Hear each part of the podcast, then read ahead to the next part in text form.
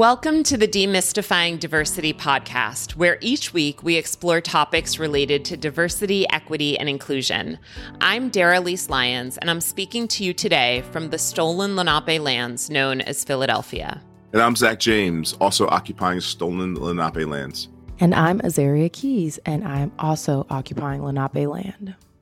In this week's Q&A episode of the Demystifying Diversity podcast, we're going to be building off of last week's episode, The Legal System: Justice, Injustice, Law, and Disorder. If you haven't already, make sure to listen to that episode. And with that episode, something that I think bears mentioning is that we weren't planning on doing an episode specific to the legal system, but it turned out that so many of the people that we interviewed for this season were speaking about the law. We interviewed quite a lot of lawyers. Leora Eisenstadt, who's the director of CEDWC, who is co producing this podcast, is herself an attorney. And just throughout the course of all of the episodes, our interviews included so many important insights about law and the legal system that we decided to add this episode partway through the season production. So true. And I know we didn't talk about any other industries in depth, but the legal system impacts so many other workplace issues, as well as impacting which type of work people can do based on their various intersecting identities. So, Daralyse, I would love for you to talk about how intersectionality and the law play off of one another. I think hopefully people heard a bunch of this threaded through the main episode, but intersectionality is something that comes up again and again in terms of who has access to the law. So, in terms of civil law issues, different people have different access to lawyers, legal representation, quality legal representation on the basis of things like their socioeconomic identity. We all know the statistics around incarceration rates being incredibly high amongst Black and Brown folks in this country and disproportionately high. And so, I think think one of the ways that intersectionality shows up in the legal system is that depending on who you are, your interactions with the law are going to be very different. Your access to the law is going to be very different. The various opportunities, the various levels of exposure based on people's previous interactions with the law, they may or may not have access to certain jobs or certain industries. So I think the legal system really permeates everything. And then depending on who a person is, their access to that is going to change and their relationship to that is really going to be very different based on their intersecting identities. Daralyse, can you provide a little context on how reporting about this episode has made you view the legal system as a whole? I will say that I have mixed feelings about the legal system. I think, like anything else, it depends on how a system is implemented. So, I've had very positive interactions with attorneys in my lifetime. And at the same time, I've also have a lot of awareness about the unfairness of incarceration in the United States, the ways in which Black and Brown people are treated, the ways in which individuals with disabilities are treated. So I would say my relationship with the legal system is somewhat complicated. But one of the things that I hope this episode really stressed is the issue of precedence, which I think is important. And then also looking at who judges are is really important because that representation, I think, really, really matters in terms of how the law is applied and for whom it works well and for whom it, it seems to be unfairly and unfortunately prejudicial. But yeah, what about both of you? I would probably echo most of that. It's really interesting because I would say typically I lean toward the side of being skeptical about our legal system. I think that there it's a bit archaic in some of its approaches and it's time that we reevaluate a lot of that.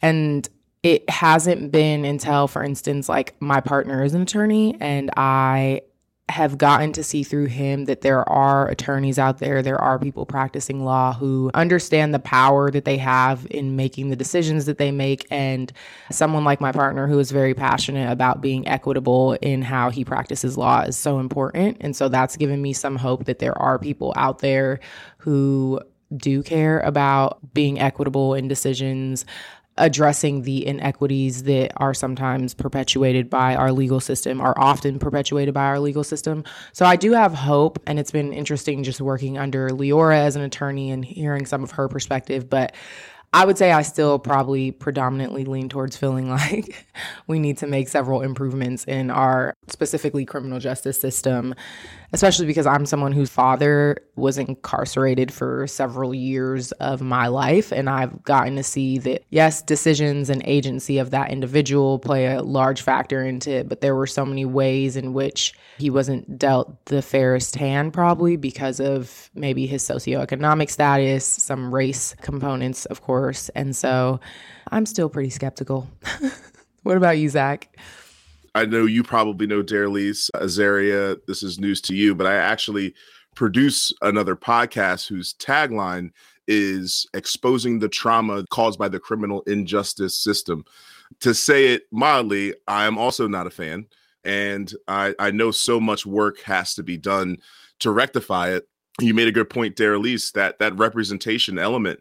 If there's not a change from the mindset of the folks who are in charge of making these decisions, it's hard to expect a lot of change in the result of the system. So that was one of my big takeaways, which I know we'll get into later. But really making sure folks are voting for the right people and getting the right folks in place to help make a change and and also understanding that change is an instant it's going to take time but I think that's one of the biggest things that we need to do is is get the right people in place that can make better decisions for the entire population, keeping that diversity element forefront of their mind. Because again, it it's very discouraging how the system treats some folks versus others. And that's one of the things I definitely hope we can change in the future. In case anyone wants to check it out, I'll make sure to put a link to Purely Speculation, the other podcast I produce, in the show notes. But a follow up for you, Daralyse, because the law is based on precedents and because we know it can be implemented and enforced in inequitable ways. How can we mitigate for the human biases that naturally become reinforced by the legal system? I think it goes back to what we were talking about a little bit with representation and how if folks are in decision making positions, specifically judges and juries that have more equitable points of view, I think that then the law just naturally becomes a little more fairly employed. However, I will say that there's a lot of data out there that talks about how juries unfairly look at people on the basis of things like weight and gender and race. And so I don't know that we can really use the current system to completely dismantle the biases that exist. I think that what needs to happen, and I'm not an attorney, so I don't even know if this would be viable, but I do think that the system needs to be retooled and restructured in order to genuinely make it safer and healthier and more equitable. I mean, Azaria mentioned the criminal justice system. And one of the things that I think is atrocious about that is that the workload on public defenders, the fact that often public defenders will meet with their clients for something like 15 minutes or 10 minutes before arguing a case. There's been stories about lawyers who pull out the wrong file when they go to advocate for a person. I think our criminal justice system is set up so that it encourages recidivism. So I think there's just a ton that happens that is so far reaching that I don't know that we can completely dismantle or change it with easy solutions or easy fixes. I think that, as you mentioned, Zack, it is something that's going to take time. And I think we have to be willing to turn old systems on their heads a little bit, which, because the law is grounded in precedents, I think that would be very hard, if not impossible, to completely do. What are your thoughts about that? Because I don't think I have all the answers for sure. One thing that I've actually learned uh, as a result of that podcast was something that seems to be helping in the process, and that's this practice of participatory defense. Hubs all around the country have been doing this for the last handful of years. It started out on the West Coast, but it, it's really just a collection of folks who are taking the time to educate the families of folks who are being prosecuted so they understand that process of working with a public defender what they can do to help support their family member when they're going through pretrial incarceration, uh, which is also fairly racist and biased, and help them through that process so that they can aid their loved one and, and, be aware if there are things that are happening that are biased against their particular family member. Because when you're in a courtroom setting or you hear that, you, you don't really pick up on it. You don't really know legalese. You don't understand what's going on around you. So you need that added bit of education and help. And this participatory defense practice really helps folks do that. So I think coming up with strategies like that, court watching is another one. There's volunteers who will sit on random court cases just to be an ear, just to be a presence so that lawyers and judges know that someone is paying attention. Little things like that go a long way in, in helping check biases that are coming about in that legal system. I also think that thinking about that changing such a system is going to take time. Chairwoman Burroughs talked about that.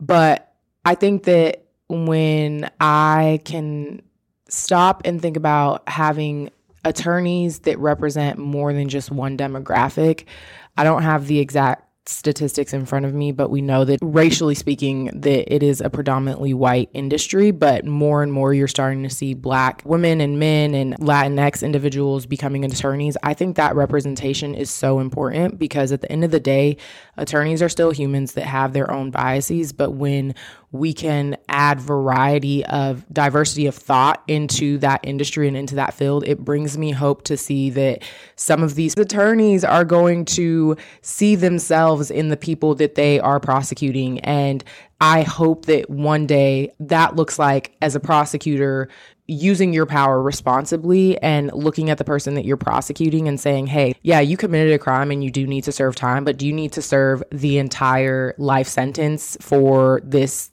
charge that really doesn't require that. And if they can see themselves in or their siblings or their parents in the people sitting there being prosecuted, then I think hopefully those decisions become more equitable, right? So representation matters because even though you still have a job to do as an attorney, I would hope that you could pull on some of your own personal experiences and look at the people in which are so frequently coming in and being prosecuted disproportionately, and I'm referring to black and brown folks.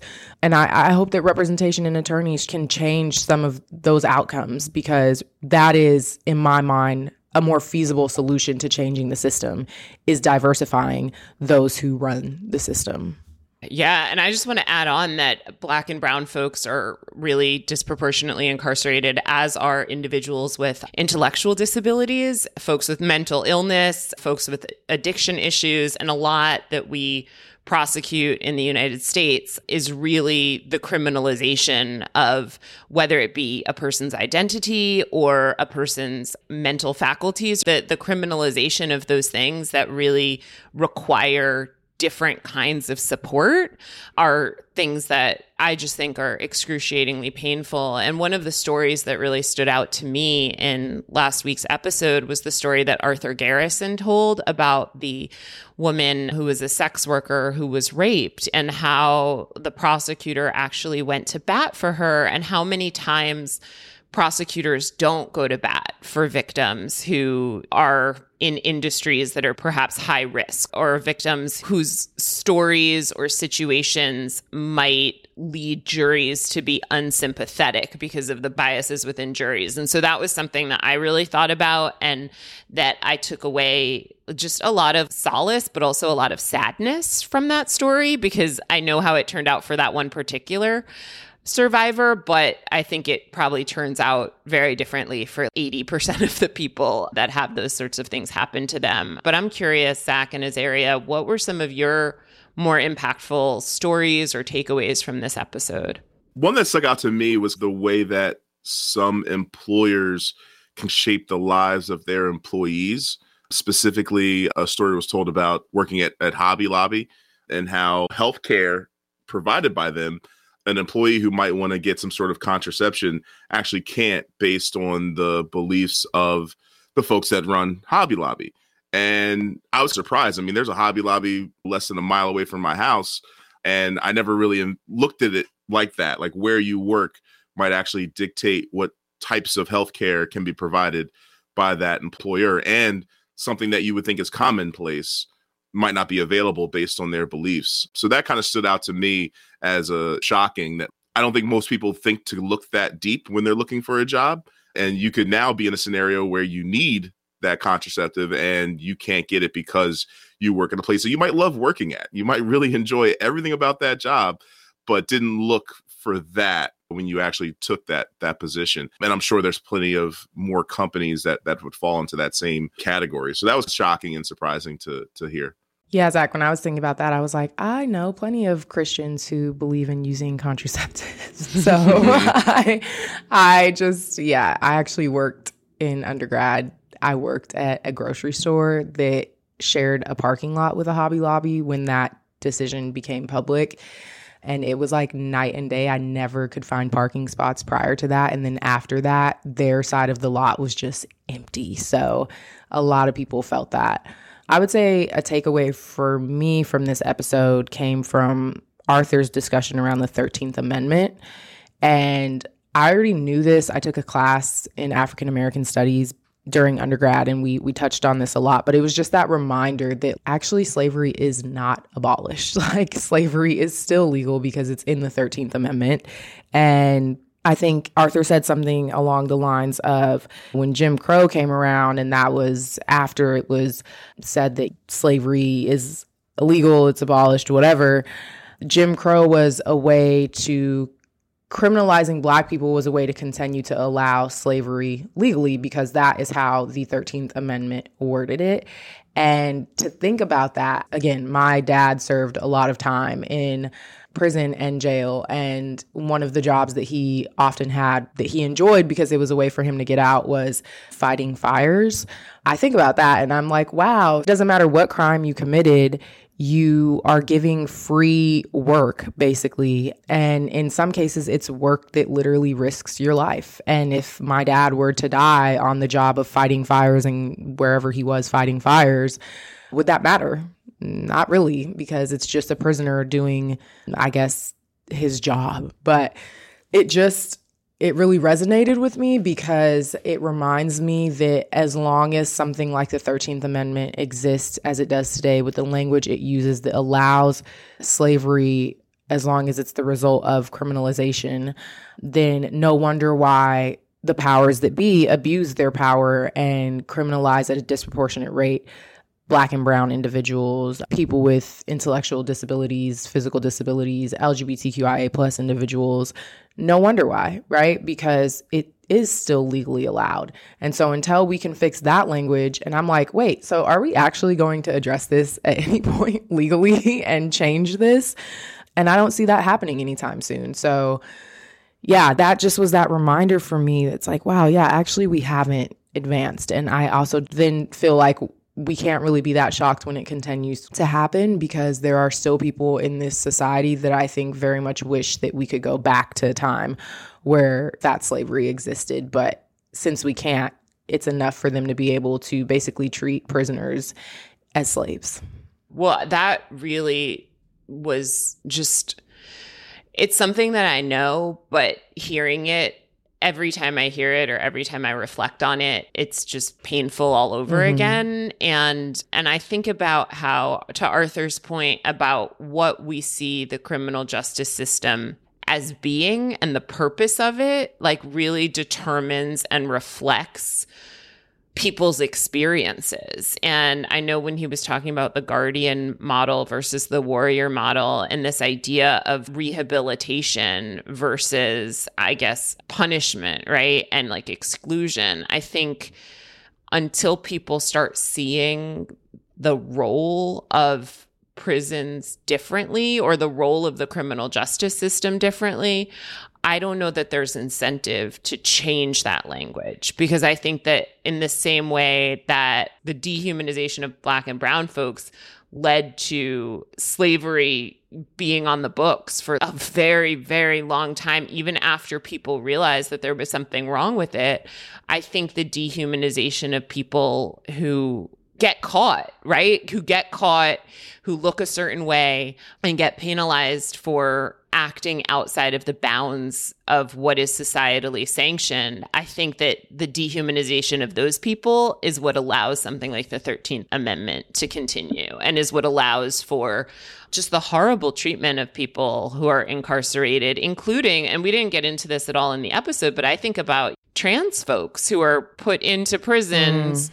with individuals who do not share their gender identity and are really, their lives are endangered as a result of that. And so there's a lot about our prison systems that are really, really broken. These past few years have really illuminated how important it is to care for our health. The place where I go for all my health and wellness supplements is Vita Supreme. Vita Supreme uses all organic ingredients and has a wide range of supplement options that can help with immune support, heart health, energy, mental health, pain relief, sleep, anti aging, digestion, diabetes, and more. Their products have helped me reduce joint pain and increase vibrancy.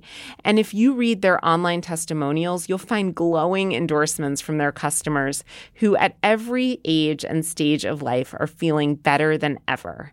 Vita Supreme believes that health radiates from the inside out, and I can tell you from personal experience that their supplements have made a positive difference in my life. To receive 10% off your first order, go to vitasupreme.com slash pages slash diversity. Your discount will be applied at checkout. There's no code required. Also, as a special offer with your first order, you can receive a free 15 minute coaching session with one of their wellness experts to find out more about what you can do to improve your health and your habits. Just send your name and preferred contact information to support at vitasupreme.com. Once again, to get 10% off your first order, go to vitasupreme.com slash pages slash diversity. And to receive your free coaching session, email support at vitasupreme.com and tell them the Demystifying Diversity podcast sent you. Through innovative and dynamic educational initiatives, Temple University's Fox School of Business provides students with real world, local, and global business opportunities. At the Fox School of Business, you can choose from a wide range of undergraduate, graduate, certificate, and continuing educational programs. Whatever your academic and professional path, you'll learn practical strategies for workplace success at a university that is committed to encouraging and respecting diversity in all forms and perspectives. The Fox School of Business, which includes the Center for Ethics, Diversity, and Workplace Culture, has built an inclusive, welcoming environment where everyone is emboldened to reach their full potential.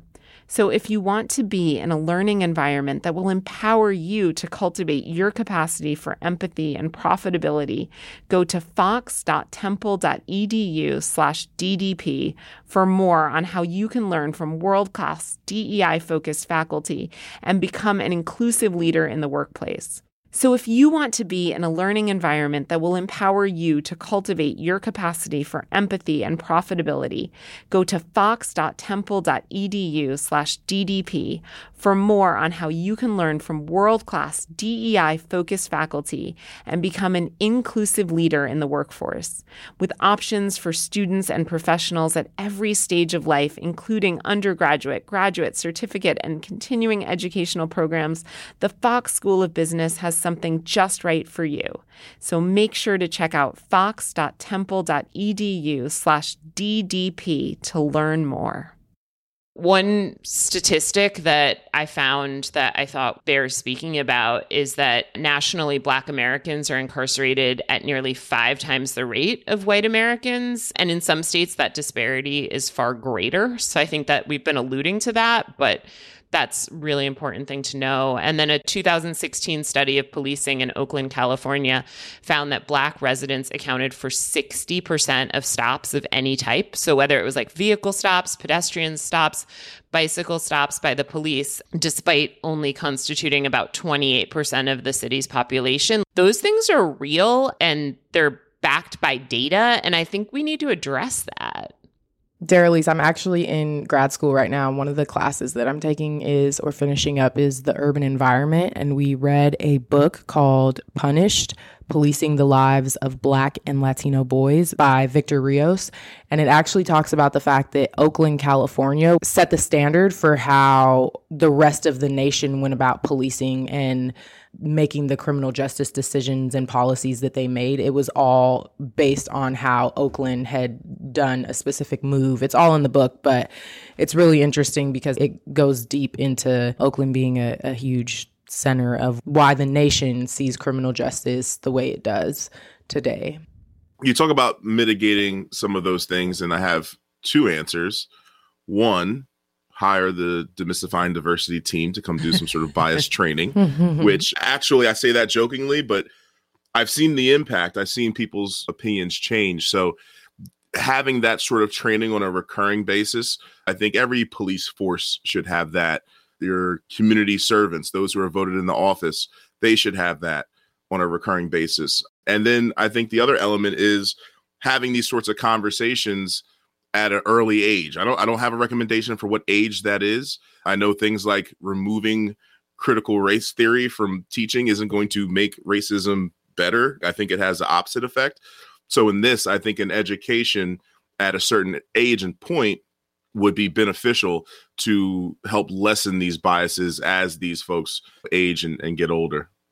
Yeah. And Azaria, we'll put a link to the book that you referenced in the show notes because I think people should definitely check that out. And we'll also put it on our resource page. And Zack, to your point, I think education is critical. I also think one of the things that I appreciate about the work that we do, and there are many other people who are out there doing that work, but is it's not just education and information, it's really experiential what we try to do. And I think that people, I keep coming back to that AC Folks quote about it's hard to hate up close close, but I I really do believe that and I think that people's biases, their prejudices, their dehumanization, their discrimination proliferates because they don't have genuine encounters with people who don't look like them, who don't think like them. And then if we look at the legal system historically, it's comprised of an inordinate percentage of white, educated men. And that's who judges are. And I don't know that it's always from a place of malice. Like I know we did an episode last season on black and brown police officers and, and their experiences, or maybe it was two seasons ago, but we'll find that and we'll put a link to that in the show notes. And Senator Sharif Street was talking in that episode about how even well meaning police officers and judges can think that they're doing the right thing by unfairly treating black and brown youth because they're operating from a paradigm of, oh, we've got to intervene now to keep this from getting worse. Whereas with white youth, there's the the sense of, oh, kids will be kids. And I just think those sometimes subtle, sometimes overt biases can completely change the trajectory of people's lives and can completely change their interactions with the legal system from things that could be positive and uplifting to like really eviscerating and having a lifelong negative impact.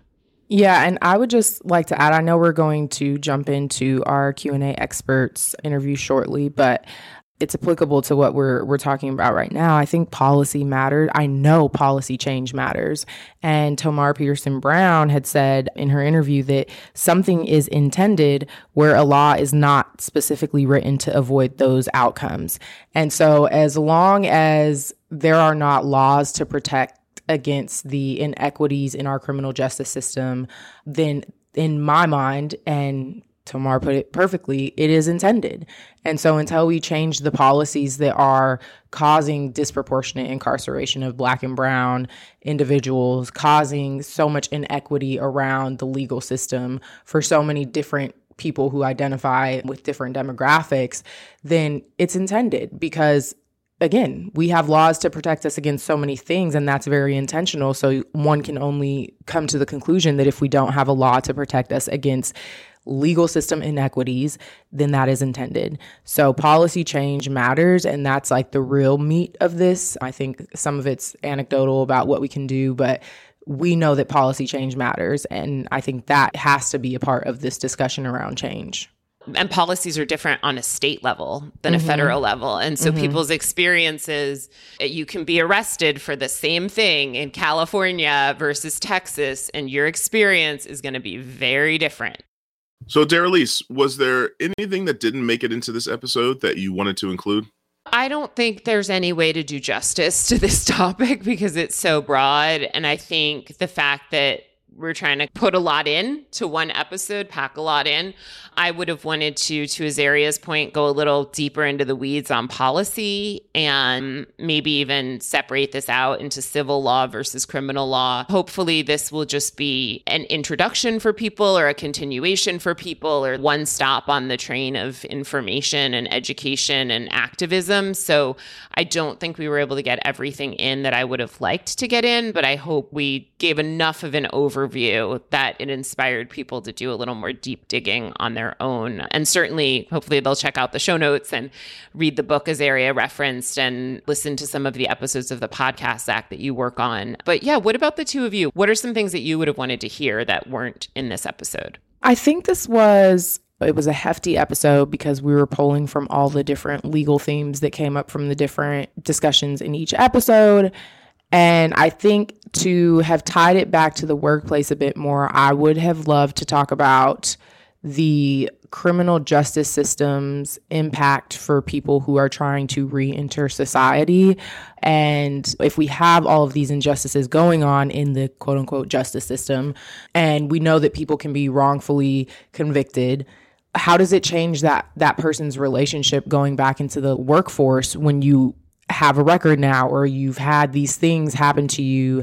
And i think that it would have been really valuable to hear about people re-entering into society. And i'm specifically thinking about i mean this is an exceptional story but this conversation has been on my mind lately because sedgwick co-sponsored an event not too long ago with larry miller who is the head of the jordan brand with nike.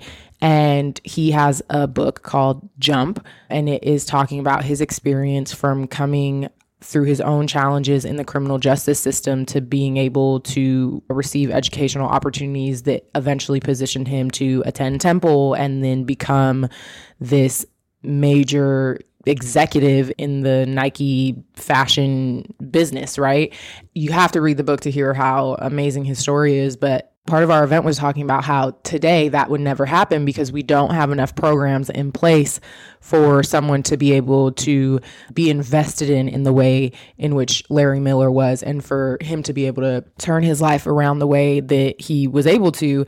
You just wouldn't see that happen today because the opportunities to help people get back on their feet and better their lives after they've either been wrongfully or maybe convicted for good reason. I think those are important things to talk about re entering the workforce. So that's kind of something that I was thinking about listening to this episode because I know it went down paths that maybe aren't directly tied to the workplace, but I think there is a way to bring it all back to the workplace, especially when you talk about people having to get back out there and figure out how they're going to try to better their lives and how our society makes it hard for people to do that. And then you see recidivism because if I don't have employment options based on X, Y, and Z and how I'm discriminating against based on X, Y, and Z, then what am I supposed to do to survive? That's just something that's always interesting to me, but I think it would be a great conversation to to continue. Yeah, absolutely. And I think we should put some resources to articles that folks can read about that, maybe a book or two. So we will absolutely delve more deeply. I remember a few years ago when my sister was graduating from Wesleyan, the coronation speaker was someone who'd been incarcerated who was then released and started a program about to go into prison systems and educate people to prepare them for when they were released. And then also Damon West spoke about that a little bit in his interview. And so we will definitely put some resources into the show notes because I think that's very important for people to be thinking about figure out what, if anything, they can do to get involved in supporting that type of reentry work. So, yeah, thanks so much for pointing that out. Hey, listeners, Zack here. Daralyse and I are so grateful you've tuned in to season three of the Demystifying Diversity podcast. You probably know by now that we've partnered with Temple University's Fox School of Business to bring you this special season dedicated to DEI in the workplace. With that in mind, we ask that you send us your work related DEI questions by calling 844 888 8148. Just leave a message with your question or send us a note through our website, www.demystifyingdiversitypodcast.com. As always, we'll be joined by some amazing guest experts and thought leaders who can also weigh in on whatever questions you have. Again, the number is 844 888 8148 or message us through our website, demystifyingdiversitypodcast.com. Who knows, your voice or your question may just make it into one of our Q&A episodes. Happy listening. I think now would be a great time to move into our expert interview section of the Q&A episode. As Azaria mentioned, in this interview I had the opportunity to speak with Tamar Pearson Brown. Tomar is the Associate Dean for Equity and Inclusive Excellence and a clinical associate professor of law at the University of Pittsburgh School of Law. She is the director of the Health Law Clinic, a medical legal partnership with UPMC, Children's Hospital of Pittsburgh. And I found Tomar to be pragmatic, empathetic, inclusive, and inspirational. So we'll play the clip of that interview with myself and Tomar, and then we'll come back and discuss it.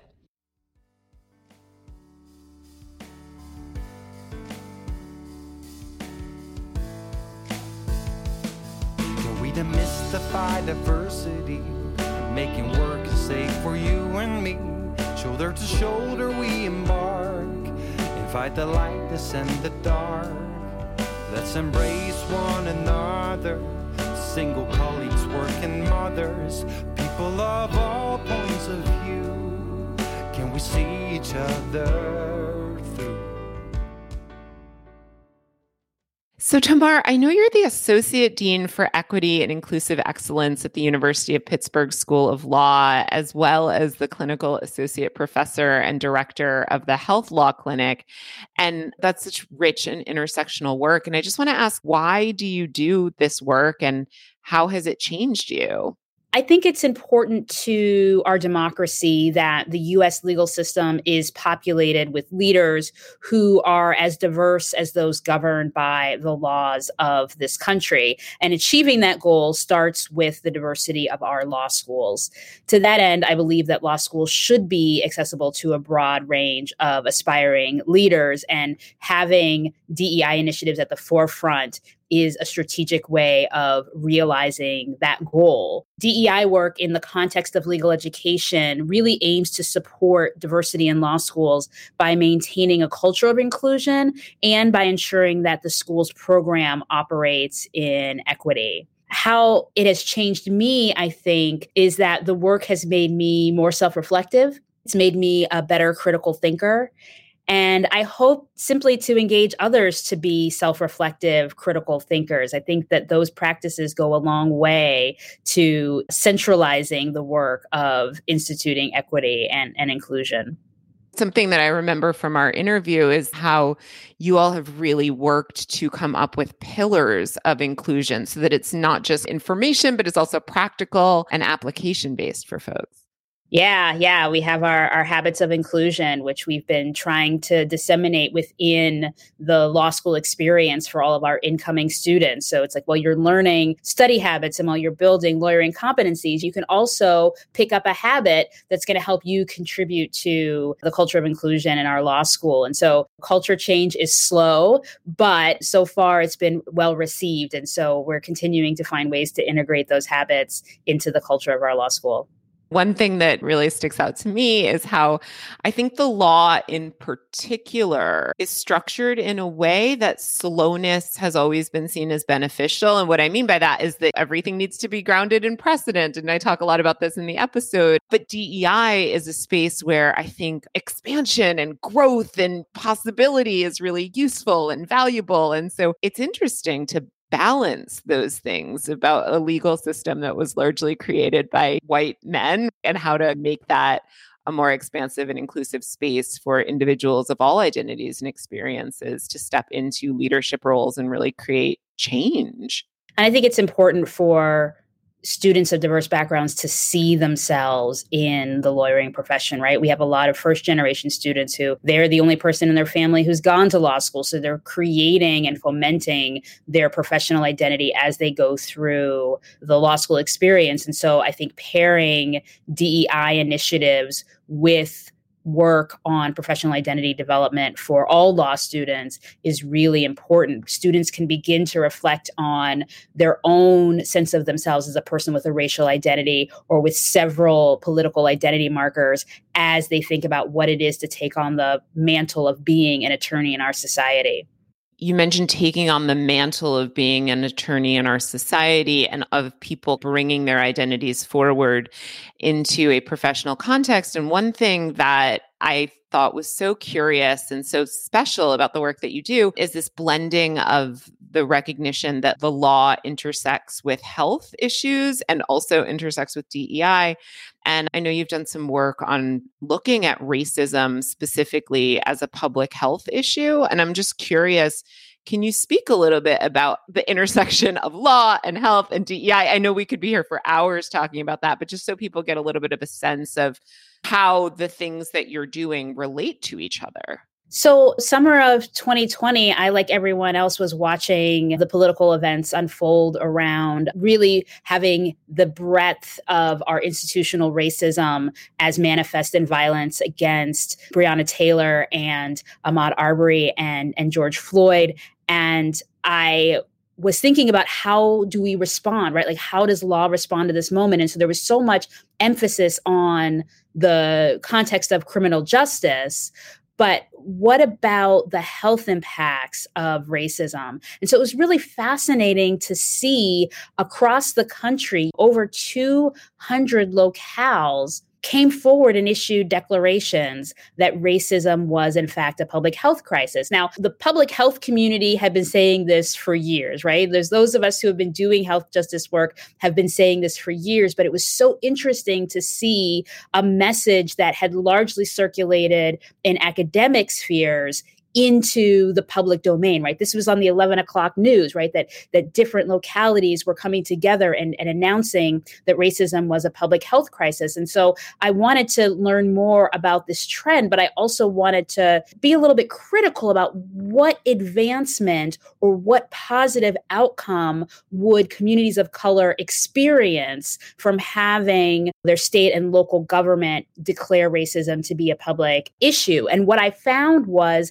that declarations are really just performative, they're not law. But there were several jurisdictions that had the authority and had the capability of passing laws and actually chose to release declarations instead. So I write about I believe it's the Oregon state legislature, they simultaneously had two proposals. One would be to advance a bill that would declare racism as a public health statement, and then one to issue a declaration. Now, if they had passed the bill, right, there would have been some accountability. It would have been on the books. There would have been programs that would have to be followed based on the letter of that law to affect the purpose of that statute.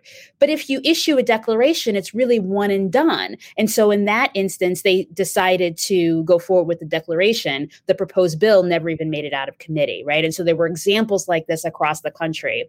And so I examined this from a critical race theory perspective to say we really have to think about this phenomenon that Professor Derek Bell coined as interest convergence how does that phenomenon of power really only conceding when there's interests that are aligned serve to maybe on the surface advance social justice, but really in a systematic way undermine social justice because now we've all had this collective feel good moment where across the country we all said, okay, racism is a public health issue. But then what? And so there are other scholars who are, are doing similar research that are really tracking well, what were the actual interventions that came from this movement. So, more research needs to be done to see whether having made these statements will have a lasting impact on systemic racism as it manifests in a variety of different contexts across the country. But I was really interested in exploring and bringing to the forefront the fact that just because there was this moment of political synergy doesn't necessarily mean that the actual ends of justice have been realized. I think that's really so essential because, in some ways, I don't mean to overuse a term, but in some ways, uh, my perception is that it can function as gaslighting, right? To tell people, like, yes, yes, clearly there is something here, there's an issue, something needs to be done, we will not stand for it. But then to put no actual legal protections in place, to have no, like, so it feels both affirming and invalidating at the same time. And there's a contrast between jurisdictions that really did take it seriously. You can look at the example of Boston, Massachusetts, as one instance of a locality that really did strive to put teeth and accountability behind their statements as compared to some locales which simply made a declaration and kept it moving or other locales that passed declarations in one legislative term. But as soon as there was a new executive official the executive official comes through and rescinds the statement. So there was a range of responses across the country but i focused particularly on those who had the authority that had the power of the state to actually make change and chose to use a more performative mechanism for addressing the problem and why that might have been the case and what that signals for activists who are in this for the long term that what's key and what we need to focus on in counting something as a public policy success is whether there is a transfer of resources to marginalized community and whether there's an empowerment of members of marginalized communities to address the problems that they see around them. I'm so glad that you gave that answer and really pointed to the distinction that happens in certain jurisdictions and in certain municipalities, because I feel like that's a really great lead in to our first listener question, which is rooted in differences based on area and how those impact individuals of a certain identity. Hi, this episode speaks about how legal decisions have far reaching consequences, such as the 1994 crime bill or the recent overturn of Roe v. Wade. How do impacted communities recover when laws like these have unintended consequences? This question about legal decisions having far reaching consequences is really interesting because it raises an unspoken follow up question, which is what are the intended versus the unintended consequences of a particular law. When I'm working with my students, I remind them that the law doesn't exist independent of the narratives or stories that we tell about why a rule is necessary or what a policy will accomplish. When considering a statute or a judicial decision, the first thing each student of the law must do is distinguish between the story being told and what the law actually facilitates or hinders. The second step gets to the question that your caller asked, which is if there's misalignment between the narrative surrounding a law and the outcomes that the law produces, was that misalignment intentional or unintentional? Let's take the for instance of of crime legislation right? So maybe the story is this law will keep you safe right? We're going to pass this piece of legislation to ensure safety but the observable outcome what the law actually facilitates is the building of more prisons and correctional facilities. So what's the alignment between story and outcome? Well, if living in a world with more prisons makes you feel safe, then you're probably going to find alignment between those two and conclude then that the increased rate of incarceration was an intended consequence, right? We build more jails, we incarcerate more people. That was all an intended derivative consequence of the legislation. But then you step back and take a look at the demographics of who is being incarcerated. So, according to the Sentencing Project, Black Americans are incarcerated in state prisons at nearly five times the rate of white Americans. Nationally, one in 81 Black adults in the United States is serving time in state prison. Latinx individuals are incarcerated in state prisons at a rate that is 1.3 times the incarceration rate of white Americans. Was that an intended consequence?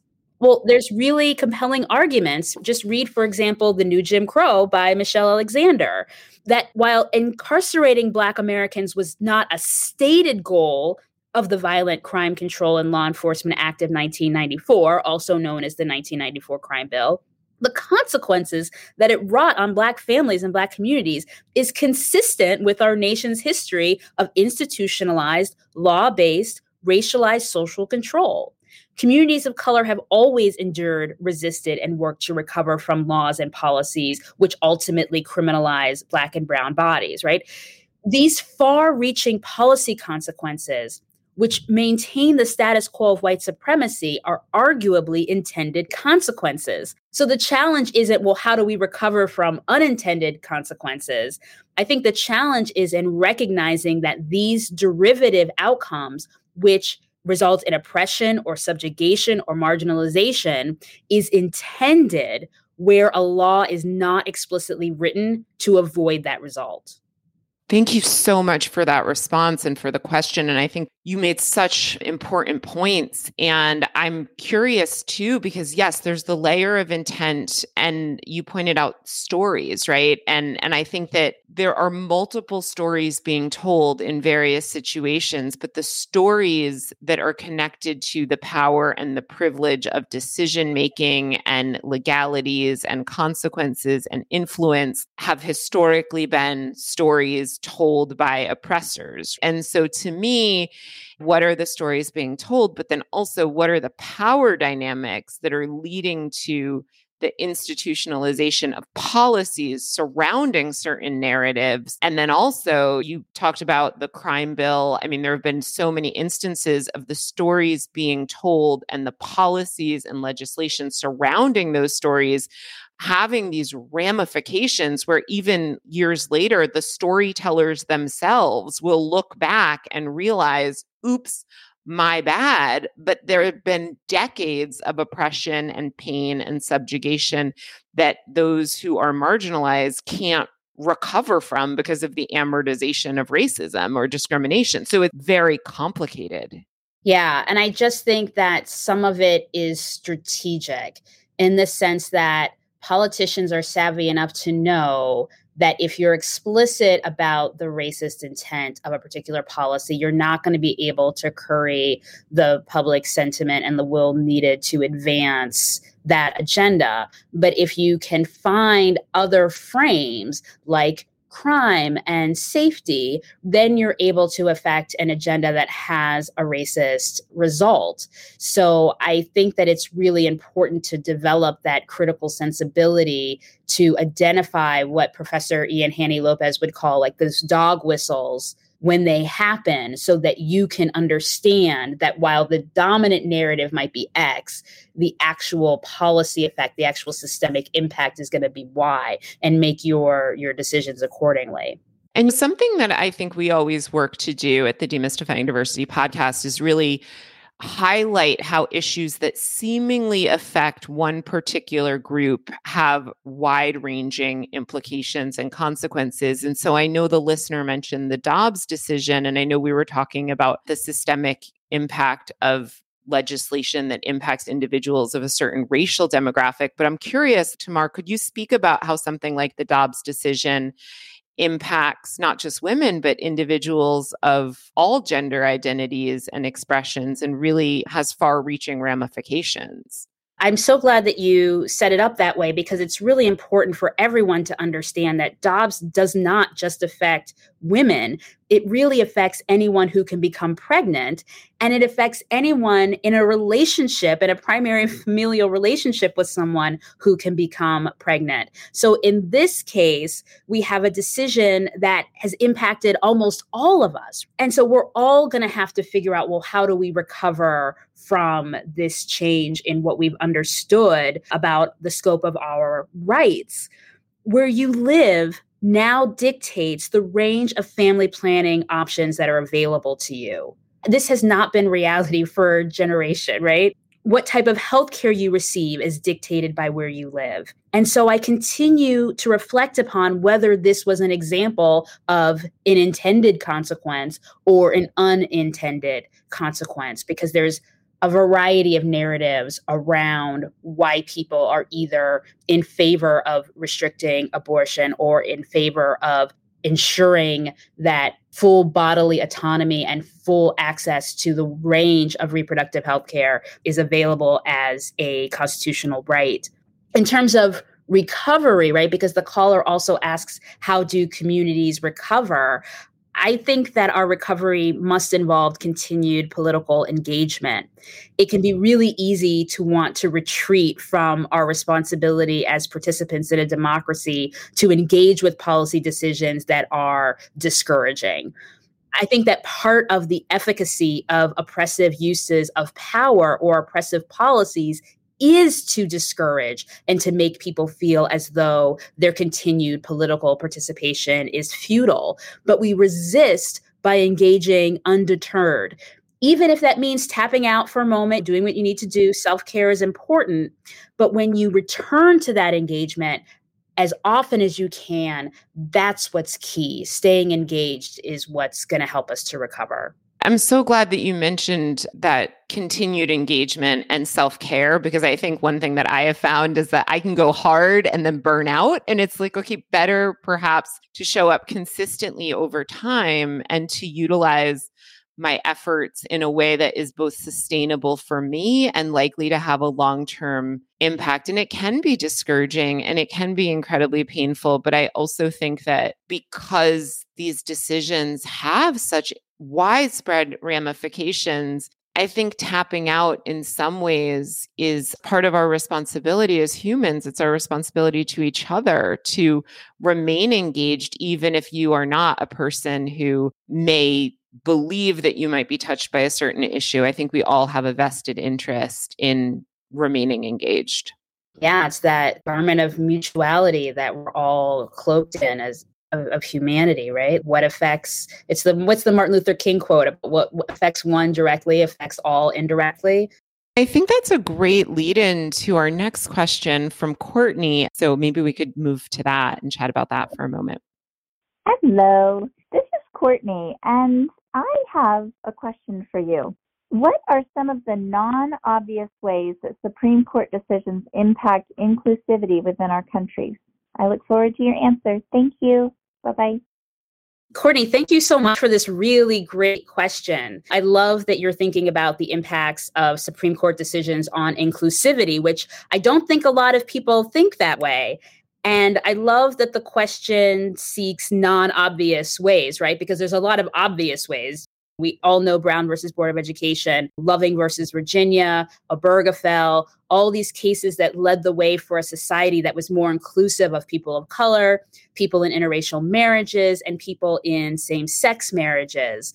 On the other hand, there are some really obvious cases that did the opposite, right? We've got Korematsu, which was the Supreme Court case that upheld orders evacuating Japanese Americans to internment camps, and of course, the Supreme Court's failure to protect the right to access abortion care. There are decisions that have made society less inclusive. I've not come across much discussion that connects a shift toward increased states' rights with more disparate policies related to inclusion across the country. The connection between state authority and inclusion may not be super obvious, but I think that there is a connection there. One sense of what political rights and freedoms make for an inclusive world is not unrelated to their political persuasions. So, if you identify as a Democrat, for example, I can probably safely assume that you define inclusion as being reflected in policies that align with the political left rights for trans youth to access needed health care, same sex marriage, reforms that address the overpolicing of Black and Brown bodies, etc. Blue states tend to adopt laws that are consistent with the priorities of Democratic voters. And if they do so, then those states may have more inclusive policies than what you'd find in red or in purple states. So, as the Supreme Court makes decisions that give states more power and authority to set their own policies, I suspect that that will lead to starker distinctions between states with more and less inclusive policies.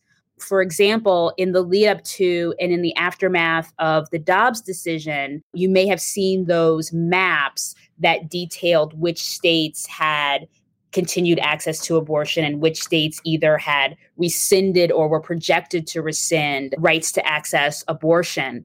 So, in a way, a Supreme Court decision led to increased real visible distinctions between states that are more inclusive or less inclusive of persons who can become pregnant. I tell my students all the time inclusion is a choice and that our community will be as inclusive as the aggregate of our choices dictates. If you scale that principle out to a national level, our country will be as inclusive as the aggregate of our policy choices.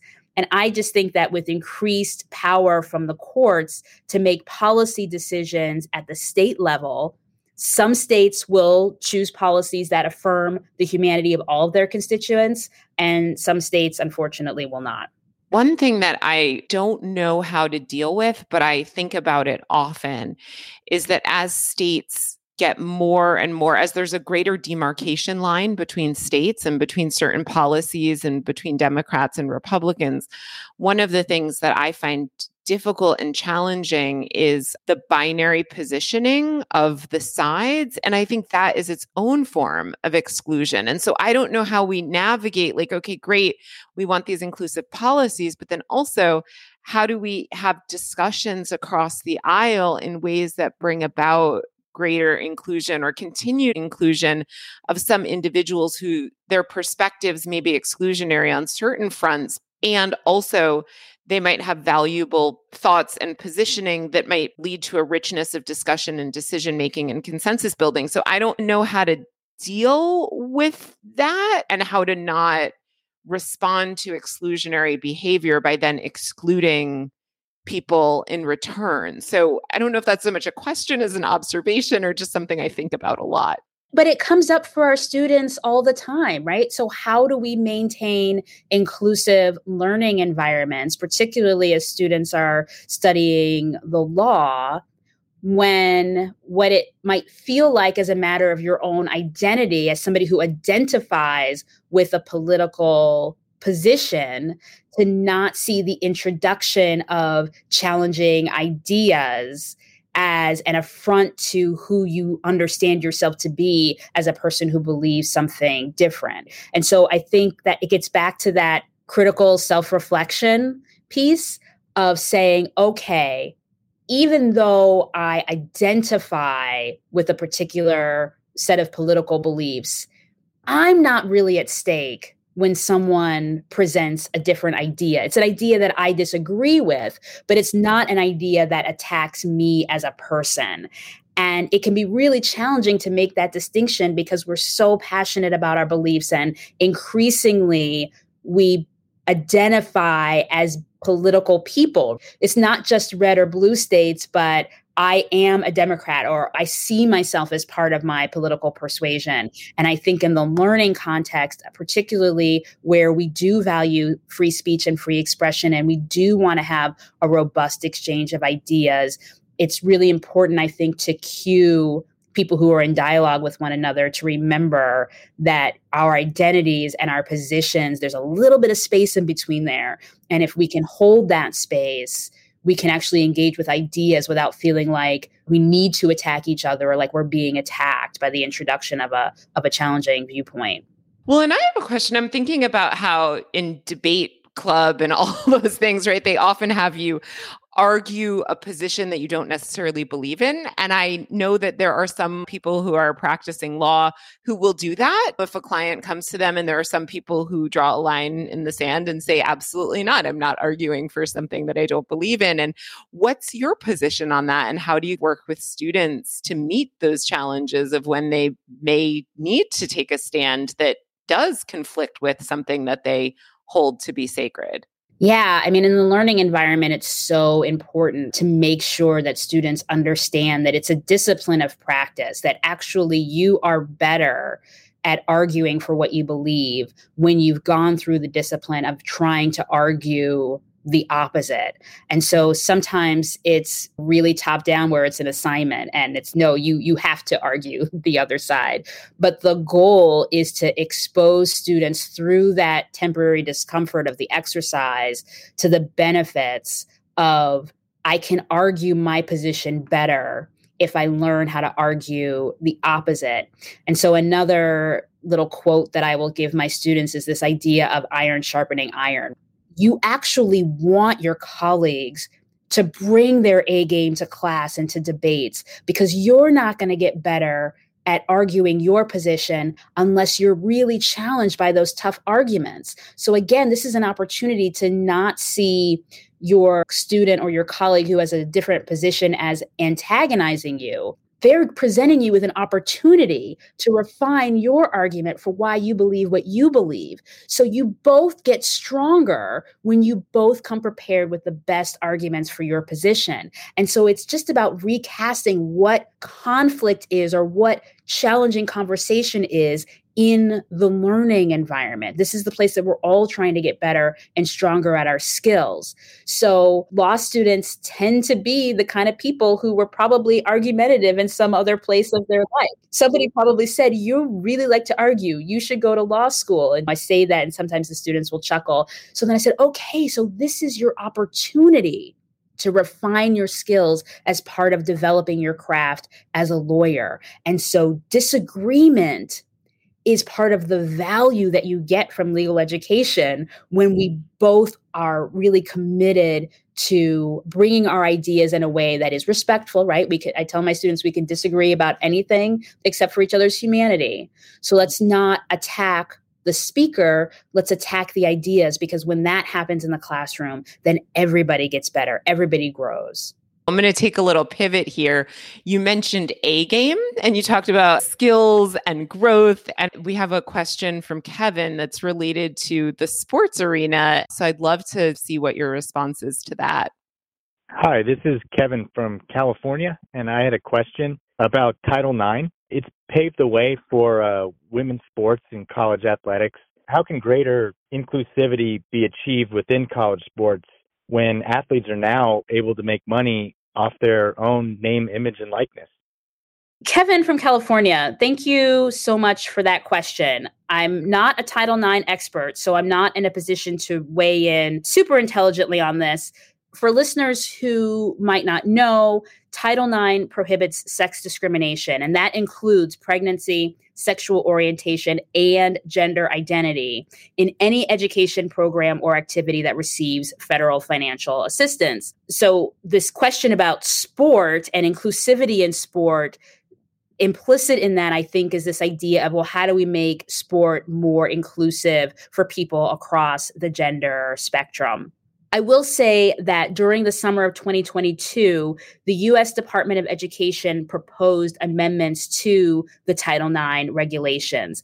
And the amended regulations, if they're adopted, would clarify that Title IX's prohibition on discrimination based on sex does apply to discrimination based on sexual orientation and gender identity. So they would essentially make it more clear that preventing someone from participating in a school program and any activities consistent with their gender identity would with some exceptions violate title ix except in some some limited areas that are set out in the statute or in regulations According to the Department of Education website, they also plan to issue a separate set of proposed rules to address whether and how Title IX should be amended to address student eligibility to participate on either a male or female athletics team. But in short, to answer your question, Kevin, I think that strengthening civil rights protection is the most important and best way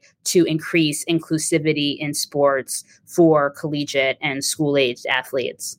And I just want to mention for season two of the Demystifying Diversity podcast, we went in depth into an exploration of diversity in sports and some of the barriers that were faced along gender lines. And we talked a little bit about representation and the disparity in financial resources and did some work around images and likenesses. So we will put links to those two main episodes and then also there's a q&a episode that goes in depth for that. So for kevin and anyone else looking to to specifically focus on the sports arena i think we do some justice to that exploration across sports disciplines and gender identities, et cetera. So we will absolutely make sure to link this episode to those episodes in the show notes. And Tomar, thank you so much for that answer. So I'd love to move to the next question, which is about the legal system fighting inequity. And I know we spoke a little bit about this in the episode, but I think it would be good to go more into that exploration. Discusses in detail the ways in which the legal system can either promote or eliminate social disparities. But can you provide other examples beyond Lilly Ledbetter that show how the legal system has helped to fight inequity? For those listeners who may not be familiar, the caller brings up the Lilly Ledbetter Fair Pay Act. The Fair Pay Act of 2009 amends the Civil Rights Act of 1964 and the Discrimination in Employment Act of 1967. So, in short, the Fair Pay Act outlaws discriminatory compensation practices and it creates an avenue for redress if someone experiences loss due to such practices. It's a really important federal protection. And so the caller is bringing up the Fair Pay Act while asking about how the legal system fights inequity. I want to start off by making clear the difference between equity and equality. Equality is treating everyone the same, regardless of their background, their context, or how they come to the moment of problem solving. Equity seeks a range of treatment that's responsive to an individual's background, context, and how they show up to the moment of problem solving.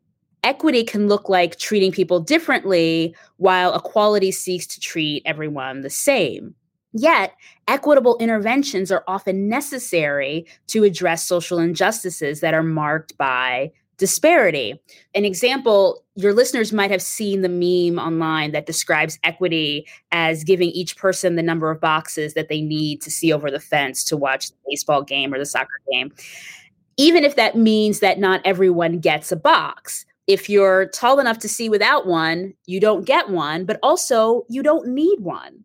So, equity attempts to provide a holistic response that takes the problem solving context into account shorter people aren't getting more boxes than everyone else to reinforce some social hierarchy that privileges short people, right? The shorter people are getting more boxes because the context involves a barrier that impacts shorter people more than taller people. So, applied in this way, equity gets us closer to justice than equality. The outcome that is just is relative to the elimination of the barrier. This is why equity can feel unjust to those who think that justice is only relative to the distribution of resources. I just want to pause there because I think that is so important what you just shared. And yeah, it ties into what you were talking about earlier, Tomar, with storytelling, right? If the story is everybody should get the same thing, everybody should get nothing or all the things or what have you. Like, if that's the story, then it does feel incredibly unfair if person A is getting two boxes and I'm getting none, but I'm not really looking at the holistic picture. And well, why are they getting those boxes to stand on? It's so that they can see over the fence. And so I think to your point, it is incredibly important to take a more holistic view of what justice is and what justice aims to accomplish if we want to be invested in equity, because otherwise, I do think equity seems highly unfair to those who don't receive a distribution. And I'm so glad that you brought us back to that idea of the story that we tell, because there's a story that Americans love to tell about deserving.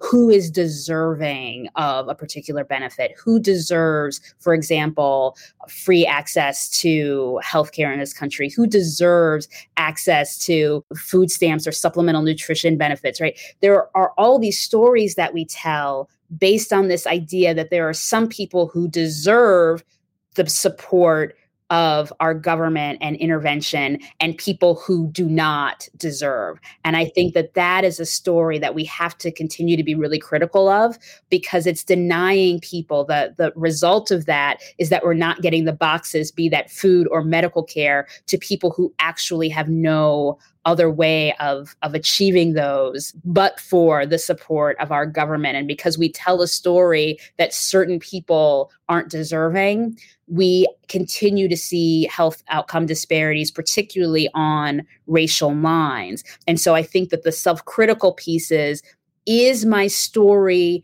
of deservedness linked to my ideas about which particular political identities are more valuable than not because there's a parallel between those those two factors.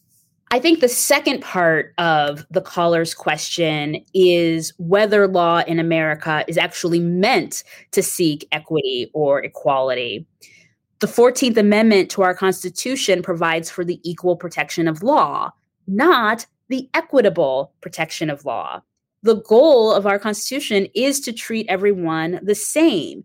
And there are different standards of review for laws that seek to treat people differently on the basis of race, national origin, or sex. On the one hand, these standards of review were meant to prevent laws that discriminate on these bases.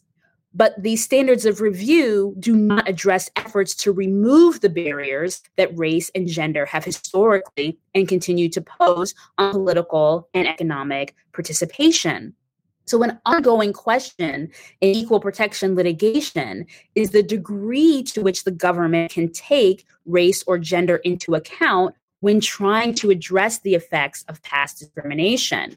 So, just this term, the Supreme Court heard oral arguments in a challenge brought by an organization called Students for Fair Admissions against Harvard and the University of California. And the question raised is whether affirmative action programs where race is among the factors considered in college admissions decisions violates the 14th Amendment's equal protection guarantee. A ruling that race may not be considered as part of one's college admission decision would further hamper efforts to institutionalize equity wherever racism creates disparity. So, when your caller asks, How does the legal system help to fight inequity? Insofar as the legal system allows us to bring challenges that force our courts and our lawmakers to revisit the way that we've always done things, it could ostensibly help to fight inequity. Blum, the leader of Students for Fair Admissions, has brought multiple challenges to affirmative action and in an effort to realize his notion of justice. So, if he can keep petitioning the courts to say affirmative action violates the 14th Amendment, those of us who feel that equity should be ensconced in our Constitution could continue to be part of the political struggle to get courts to to interpret this thing differently right our legal system is not going to evolve in the direction of equity unless we continually press to move it in that direction. We've got to elect representatives who want a system that produces equity. We've got to elect them so that they can appoint justices that will interpret our laws in ways that allow us to realize equity. So it's possible. It's not intuitive, but the option is there. Thank you so much for that question and also for that answer. And I think about when you talk about the interpretation of precedent, and I know our next question is about precedent because I think that is so important. We can take the same text and how that is read, how that is reviewed, how that is implemented really changes outcomes for a lot of people and has tangible ramifications in their lives. I had a question. One of the guests on this episode mentioned the inherent bias that is created when a court chooses a narrow or a broad view of a legal precedent. How are these choices made, and how do they impact marginalized groups?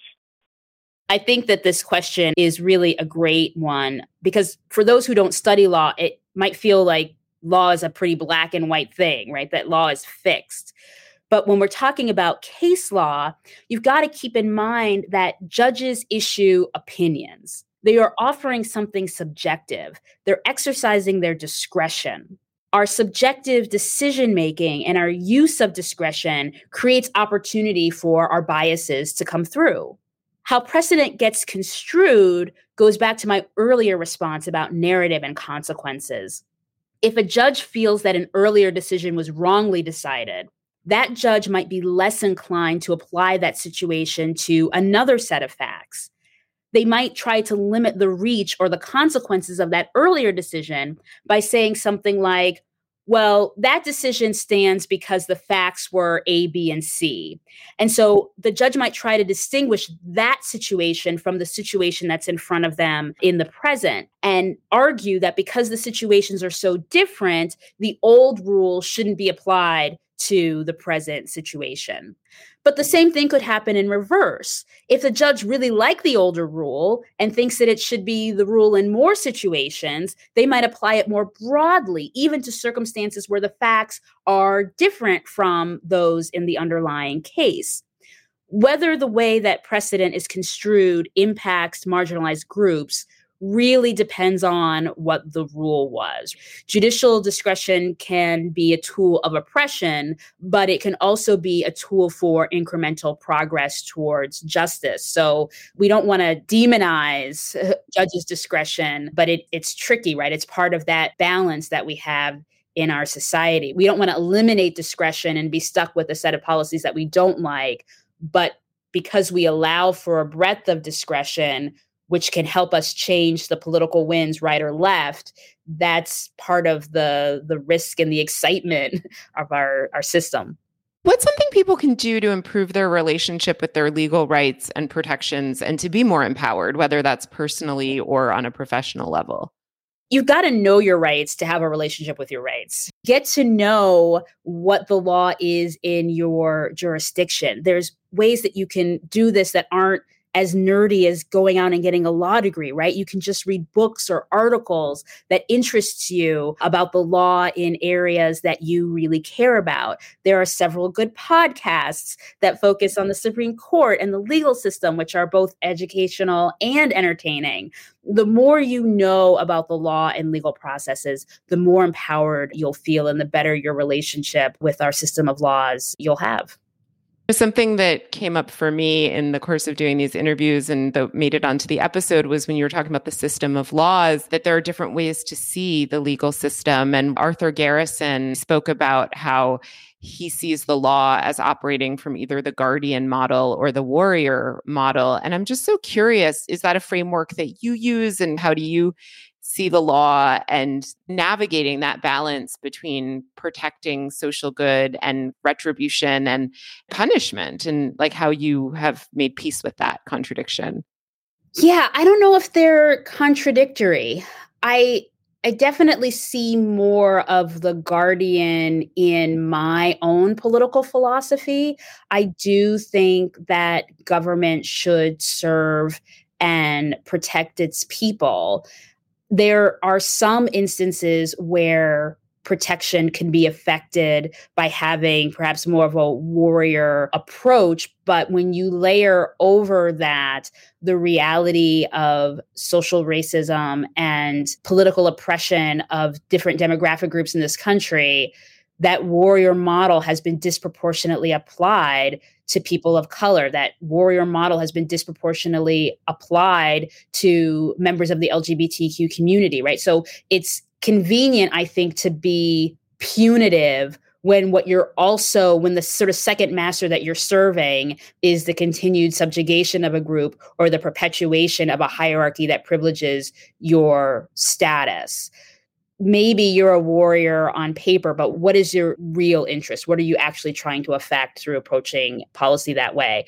I think that as guardians, we have a responsibility to use the law to liberate people from oppression. And I know the the Audre Lorde quote is that the master's tools will never dismantle the master's house, but until we have different tools, we need to use what's at our disposal to affect liberation. So I see more of the guardian model in myself. And I hope that my students see that the use of the law can do both and being really strategic and thoughtful about when you're wielding the law to be protective and what are your underlying motivations if you feel the need to use the law as more of a hammer early on in our conversation, you were talking about the article that you put out about racism and public health and those intersections.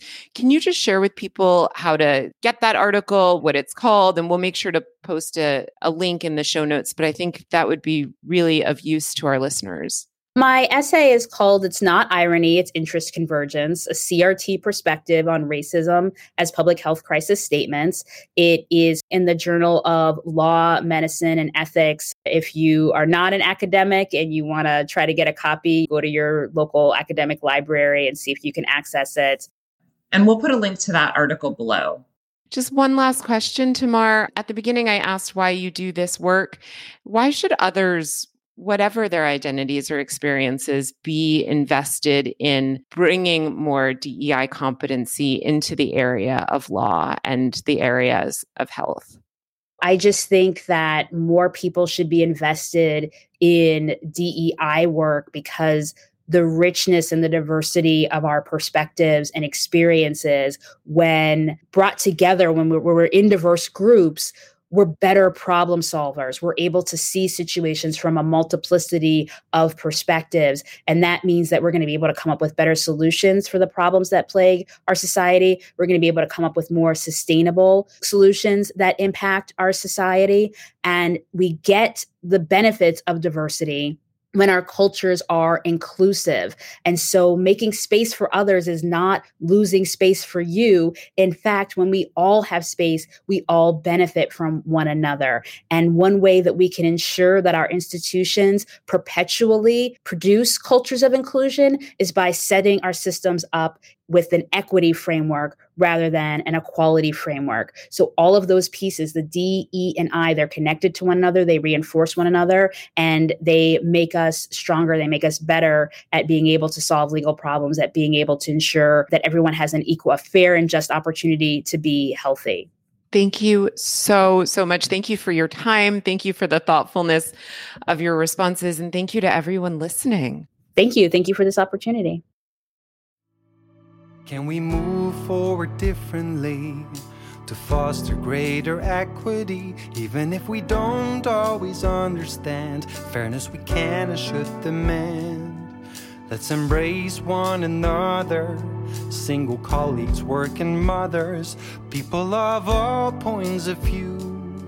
Can we see each other through? Wasn't that great? Tamara is such a wealth of information, and I learned a lot from that. But what stood out to the two of you about what she shared? I already shared the main point, which was just the intention. If something is not written into law, then there's an intention behind why that is. But I also think that there was another quote that Tamara said, and it was Our country will only be as inclusive as the aggregate of our policy choices. So, again, going back to policy, that was another one where I was like, mic drop, because as long as our policies do not reflect the real lived experiences of people from a variety of backgrounds, then it is not this inclusive country that I think we often try to present it to be. And I think it has a ton of potential, but the policy change is essential. So, yeah, I, I kept going back to just policy with Tomar's interview, and and I thought she handled those topics really well. What about you, Zack? Yeah, so to stay on the, the policy topic, I like that she gave some identifiers of what success of good policy and policy change are. She mentioned one, do you notice if there's a transfer of resources to marginalized communities? And then the second one she pointed out was, is there empowerment of members of marginalized communities to address problems? And if the policy in place doesn't hit those two buckets, there is some sort of bias there, and it's not actually just for those communities. So I thought it was good that she gave some some elements that you can gauge against and compare to to judge whether a policy is right for everybody or or not. Has either the interview with Tomar or listening to the main episode influenced your perspectives at all of the legal system? It made me angrier. It's interesting because it's one of those things where it exists. You know there's a problem. That desire to change intensifies when you actually listen to something like this and and hear more stories. So it was one of those things where it's like there's a lot of work to be done. It started getting my gears turning as to how I can help. I'm always the guy who, you know, after I vote, I have my little vote sticker on and yeah, yeah I voted. But I've never been the one that's going out and really encourage folks that I know who might not be voting to go vote. One of the, the, the elements of this podcast spurred me to like, we, we can't really have that change unless the right people are in position who are making these policies. So it's super important that we get the right folks in there. Now, like I, I intend to actually pay more attention next time there's candidates up for various positions in, in the area I live. When before I might have judged based on, all right, they're a Democrat or all right, I, I like the what I've heard in a commercial or something quick that I saw. I'm more interested in taking those deeper dives now and encouraging others to do the same. And that was definitely something that kind of impacted me from from this episode. I felt like I was I don't know if angrier is the word for how I felt, but I felt a sense of like the overwhelm of how broken the system is. Mm. And I guess I also felt I both really want to be involved in changing it and also like my own relative smallness, which is not a way that I want to feel. I want to feel like I can help and be involved and be engaged, but it it did make me reflect really, really deeply. And it made me reflect on just how hard some people have it from the beginning and how unfair it is. And my hope is, is that listeners listening to this episode who perhaps possess a certain amount of privilege will be willing to leverage that privilege on behalf of others and and do something get involved in some way. I know that it can be very overwhelming but whether it's getting more people to vote or writing one's senator or or voting with your dollars right? Like not supporting organizations that have legal policies in place that are discriminatory. I mean, I think that there's just a lot that we can do to make a difference. And so that's my hope. My hope is is that people listening to this, we can't change the world, but maybe just focusing on one element or one action that can be significant and when doing that and leveraging our our power and our privilege and our influence on behalf of those who do not have those same privileges and and to your point Azaria leveraging that influence not to then speak on behalf of people who are marginalized or not to take agency from those people away again but to make sure that they do have seats at the table and their voices are being heard. But yeah, did either of you emerge hoping listeners would do anything differently and if so what what's your hope for them? I know we have been talking a lot about the criminal justice side of things, but we also spent a portion of this episode and previous episodes talking about privacy laws for companies that people work for. And that for me, because I'm hoping that I do that differently, is moving forward when future career opportunities arise and I have options to work with different companies on the table. I never thought that I had the agency to ask those types of questions around how is my information being shared, but it seems more and more prevalent now for people to go in to interviews or discussions with their organizations about how their privacy could be breached and how it's legally okay for companies to do that. And I don't think a lot of us knew that we do have the right to ask those questions, but I do think that is something an an important concept to factor in when choosing a company that you're going to work for. And even if it's a company that you are currently working for, as those privacy policies probably change over time, just making sure you're up to date on what the newest policies are because again, these companies have legal backing to access certain areas of your your information. And if that's something that you're not comfortable with you should know that. So i think i just would encourage listeners to understand their current company's policies and also when making decisions to join new companies making sure you understand where those companies stand with accessing your private information sharing your private information all of the above. And i know i will certainly start to do that as well. Super good point. I'll make it short and sweet and just reiterate that whole element of understanding who your elected officials are and and what they're fighting for. I encourage listeners to focus a little more attention towards that and actually go out and vote. And I would also add that educational piece again for either your own organization or if you can lobby on behalf of your local police department and, and folks that are making decisions, is that bias training should be part of their regular regimen, whether they're having yearly trainings or, or even more frequent. I think that's something that we can encourage those who are in a position to affect the criminal legal system. They should have some sort of training on a recurring basis. And if they already do, let's do more of it. Hey, listeners, Zack James here, partner and marketing manager of the Demystifying Diversity podcast and I wanted to share with you some of the great things we're doing in the DEI space. Since the beginning of 2020, myself, Daralyse, and our DEI team have facilitated numerous corporate trainings, engaging workshops, one on one coaching sessions, and so much more, both virtual and in person. To find out how you can work with us, whether you are an individual or representing an organization, school, corporation, or any other type of group seeking diversity, equity, and inclusion education, head over to demystifyingdiversitypodcast.com backslash DEI services to send us a message or to fill out our DEI survey. Daralyse is a DEI subject matter expert, having interviewed over 300 people, becoming a TEDx speaker, as well as the author of Demystifying Diversity, Embracing Our Shared Humanity. Together, we can help you uplevel your DEI skills to improve your productivity, profitability, and interpersonal relationships. So connect with us at demystifyingdiversitypodcast.com backslash DEI services and get yourself a copy of Daralyse's book, Demystifying Diversity, Embracing Our Shared Humanity. And don't forget the workbook too. Happy learning. I was thinking about how in this episode we spoke about fairness and justice and the different models of viewing law. And how do the two of you view the legal system in American society, like the role that it has or, or the role that it should have? I view it as flawed.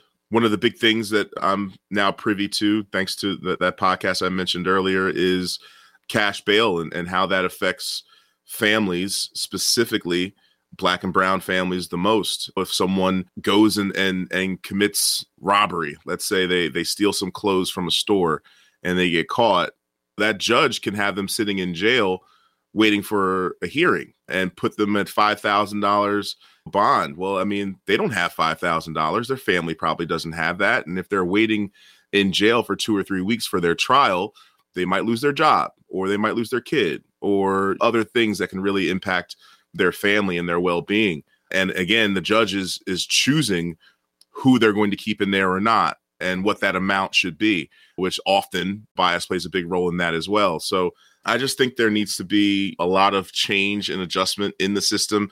I, am not a fan of how it operates currently and, and i'm now just increasing my education to see how i can make any sort of impact even if it's just locally in my community towards fixing some of the issues that, that we currently have that's a great point, Zack. I would say that I view the role of the legal system as a very lucrative business that fully takes advantage of the fact that majority of United States citizens do not know their rights.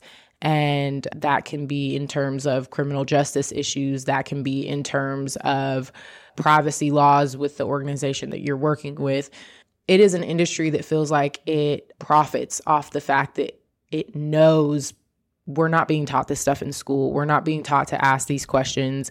And as Zack just pointed out, he's been having to educate himself, which, yes, we should all be educating ourselves, but we should also not have to search so hard to find those answers. And the legal system is incredibly complicated because to your point, federal versus state is different. There's not one website that you can go to to find every single thing that you need to know about your legal rights as a citizen of the United States of America. And I think that that is problematic beyond belief because especially knowing our education system is not teaching kids this. I did not learn about these problems in the criminal justice system, my rights as a citizen. There wasn't a class that sat me down and said, hey, when you go into life, these are the things you need to be prepared for. And in continuing education, it just it feels like those resources are not made available. And then for instance, we talk about going back to the criminal justice system, we talk about people having public defense attorneys, right? Like my dad had that and I just talked to him about the fact that when he could have taken a plea deal, he was being just egged on by people that he knew saying, No, you should fight for this. You should fight for this. Well, little did he know, like, he should have taken that plea deal because he took a massive sentence based off of something where if he would have had an attorney committed to his case telling him like no take the plea deal there's value in it you're going to serve less time he would have done that but he just didn't know that because he was working with a public defender who probably had 20 other cases in the next hour to work on so we have to as individuals i think have to defend ourselves in a way and the legal system makes it very hard to find the knowledge and education to do that because it feels like it's all hidden under these encrypted codes in a sense. The legal jargon, the different laws, and all of the above can be really overwhelming for someone who is not privy to legal policies and procedures. Oh, for sure. I mean, I think those are such important points. Legalese and legal jargon is incomprehensible. It's like reading a different language. And I think that for most people, that is so inaccessible, which is why individuals who can afford to hire attorneys who are very talented and at the top of their careers tend to get off a lot easier or with less penalties. And same thing from civil lawsuits. Some people have been very, very successful in advocating for their rights in a civil legal context, and other people don't even have access to the resources to be able to to do that, right? And so their harms just go unacknowledged. And then also the point that you made about your dad getting more time because he didn't take a plea deal. I mean, I've read a lot and watched a lot of just different commentary on the fact that our legal system incentivizes people to not go to trial. And yet, in this country, we're promised the right to a fair trial by a jury of our peers. And so, that in and of itself is so unfair. You know, the sentencing should not be markedly higher for individuals who want their day in court because that right. that is their legal right yeah, just a lot that is broken with the system. And we could talk about this for several hours and still not be done. But we'd love to hear if you're listening to this, we'd love to hear your thoughts and your questions. So please write us or call us. And FYI, for those who do write in and call in, we're going to be giving out a free copy of the book Demystifying Diversity, Embracing Our Shared Humanity during every Q&A episode. So Azaria, do you want to announce the winner for this episode? I'd love to. The winner for this episode is Ray Warner, a newsletter subscriber and also a call in listener. Yay. Awesome. Congrats, Ray. Thank you so much to everyone who subscribed to the newsletter and calls and writes us with questions. And make sure you follow us on Instagram, Facebook, and LinkedIn. We'll look to answer some of your questions there too. And of course, thank you so much for joining us today. Thank you for listening in more than 50 countries. And if you want to contact today's expert, Tomar Pierson-Brown, we'll put that info in the show notes. And while you're checking out our show notes, be sure to click the link for demystifying diversity podcast.com to subscribe to our newsletter and learn about our DEI trainings, workshops, coaching, consulting, and other DEI services yeah, be sure to sign up for all of that. The newsletter is great. We're doing so much more on social this season. So connect with us, connect with CEDWC, get involved, get engaged, get your employer engaged. Or if you are an employer, hopefully this episode and the others this season will support you in creating a more inclusive workplace culture.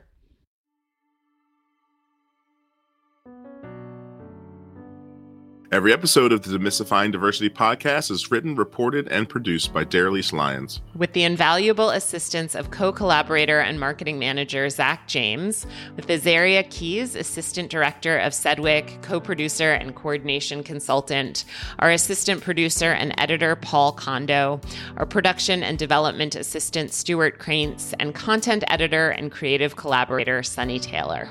The music you heard is Demystifying Diversity, an original composition, the lyrics of which were written by Daralyse Lyons in collaboration with Raymond Beeftink, who also created all the music and performed vocals and instrumentals. Thank you again to Tomar Pierson-Brown for being the expert voice in this episode. Thank you to those listening and to you, Zack and Azaria. This was a really great conversation. Please join us next week when we'll be talking about DEIAB, an $8 billion industry. And in the meantime, let's keep trying to make this a better, more inclusive world.